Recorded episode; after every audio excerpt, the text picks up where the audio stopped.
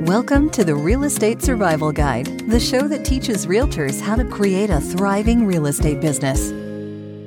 Welcome to today's episode of the Real Estate Survival Guide podcast. I'm your host, John Shookman, and I am so thankful to have you with me for today's episode. A huge thank you to Jennifer Harshman and Harshman Services for sponsoring today's podcast episode. I'm so thankful for the team at Harshman Services for being a part of helping my business and for sponsoring the podcast. Let's jump into today's episode. Welcome to today's episode. So excited to be with you guys and excited to bring you today's episode on being happy when the wrong ones leave. And I want to discuss with you guys today how you should be happy when the wrong ones leave. You know, certain clients are not a fit for all of us. Um, and I'll be really honest, guys, I've experienced this a few different times recently with both my real estate clients and on that side of business, as well as the membership and the coaching where some people transitioned out. And I took it personally at first. I really did. I, you know, and I'll jump into it here in a second. But what I've learned is I should be happy when the wrong ones leave. And I want to encourage you with that as well. So I'll share a few stories about why I actually believe that you should be happy when the wrong ones leave. And that's a quote that I hear in Vincent Puglisi's mastermind all the time but I never really experienced it like I have the past couple months. You know, I do talk a lot, you know, so much on the show about your avatar and going after the people that you really align with, get along with.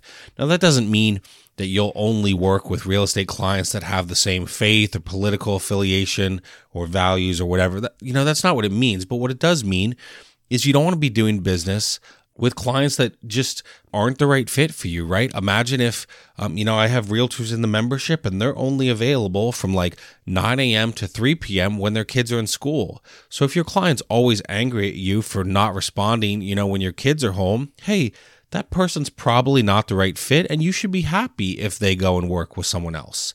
We've talked before as well about those client boxes, right? So we have the low paying, low drama clients the low paying, high drama clients, the high paying, low drama clients, and the high paying, high drama clients. You, of course, can do whatever you want. For me, what makes sense for me and my business is I would rather deal with low drama no matter the price, right? If there's an $800,000 listing, but it's going to be a ton of pressure and stress and you know the client's never going to be happy but I make more money that's high drama. I probably don't want to deal with that. Now, maybe you do. Maybe you just want high pay and you don't care about the stress. I, I don't feel like that. And I know a bunch of realtors that just aren't interested in that. You know, so when we talk about those boxes, you have to decide what is the right client for you and then be happy if they don't fit into the boxes you want to work with. Be happy if they go and work with someone else right? Um, you know, I experienced this recently in my business, you know, and it happened as well with a real estate client and then with a few people in the membership and also some agents that I coach this happened to. And that's where I had to, you know, remind myself and them to be happy when the wrong ones leave. So the client that I, you know, recently experienced this with, um, they had found me. I forget how they found me, but they found me and wanted to work with me. And so we sat down for an initial meeting.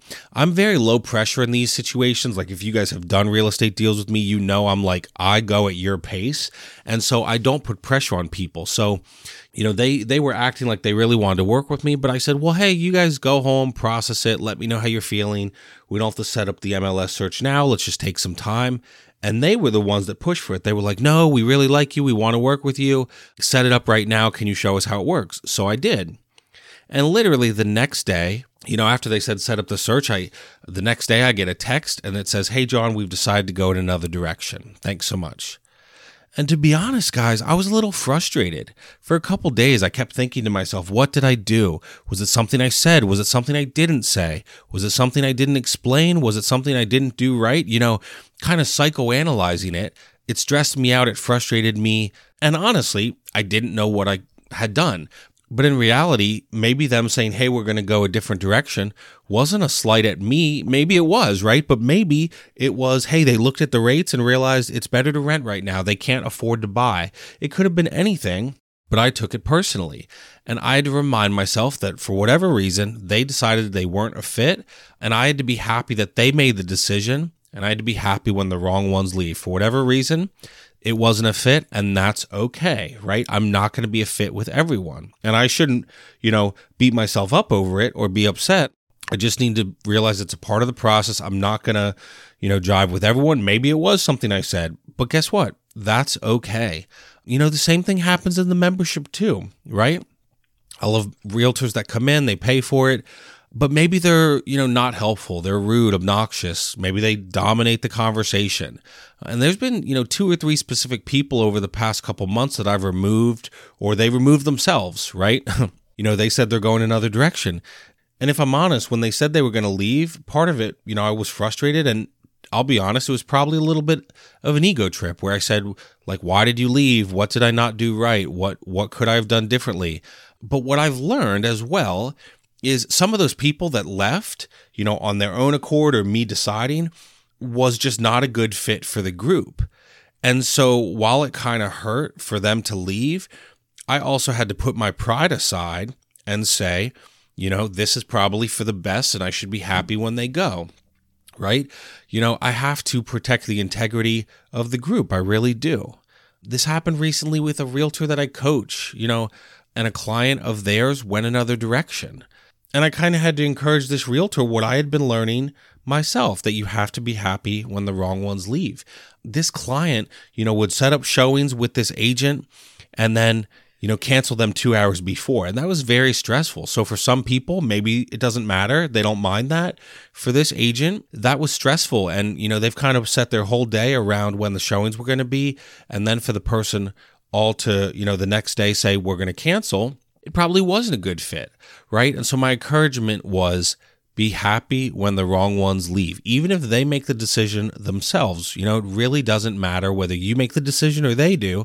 I firmly believe if you're working hard and you're diligent and you have integrity, you'll have success in the real estate business. So, my encouragement to all of you is don't be upset when the wrong ones leave. Clients go other directions. You know, for those of us that coach, or do you know memberships or masterminds people leave and it's okay. Maybe it was you maybe it was them but my encouragement is you don't want to i don't want to be chasing down the people that really don't want to work with us. We want to have that freedom and openness in our life for the clients that need us and will find us and you know really appreciate our hard work. Again it absolutely hurts when someone leaves or quits the membership or you know a client goes another direction but my encouragement to myself and you is be happy when the wrong one leaves it opens you up your mental emotional space to work with the clients that actually want to do business with you and actually value you and your hard work and want to support your business so i hope that instead of being frustrated when a client goes another direction, I hope you think of this as an opportunity that, you know what, that client wasn't a right fit. By them leaving, it gives me space for the clients that are the right fit. So I want you guys to hear this, right? That doesn't mean you necessarily did anything wrong. Now, maybe you did, and there's a lesson there, right? Or maybe it's just personalities, you know, it could be a bunch of different things.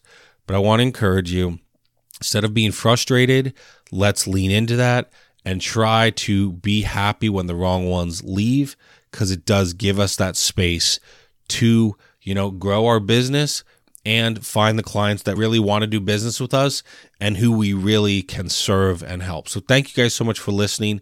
Hope you enjoyed this episode and can think more and hopefully change your mindset where you're happy when the wrong ones leave. Thanks so much for listening. I will talk to you guys next week.